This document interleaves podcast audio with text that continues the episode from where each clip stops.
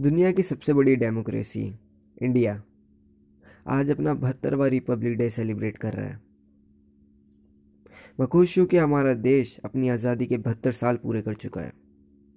पर मुझे पता है कि इस देश में आज भी बलात्कार होता है। मुझे पता है कि हम आज भी जाति के नाम पे तोड़े, बांटे और काटे जाते हैं।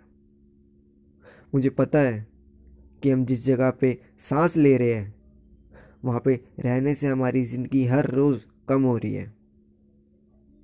मुझे पता है कि गोवा में जंगल काटे जा रहे हैं ताकि एक और नया रेलवे नेटवर्क बनाया जा सके।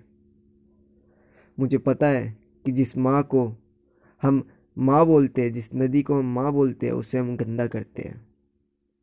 मुझे पता है कि हमें जो खाना मिल रहा है, वो खाना नहीं बल्कि जहर है।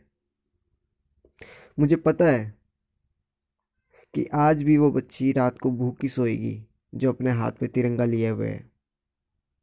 और मुझे ये भी पता है कि अगर नेता बनना देशभक्ति है तो सैलरी क्यों ली जाती है?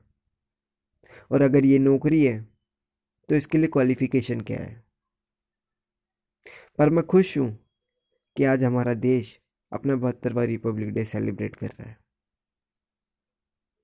ये केवल एक शिकायत है ये एक आयना है जो आपको आपका चेहरा दिखा रहा है। शुक्रिया।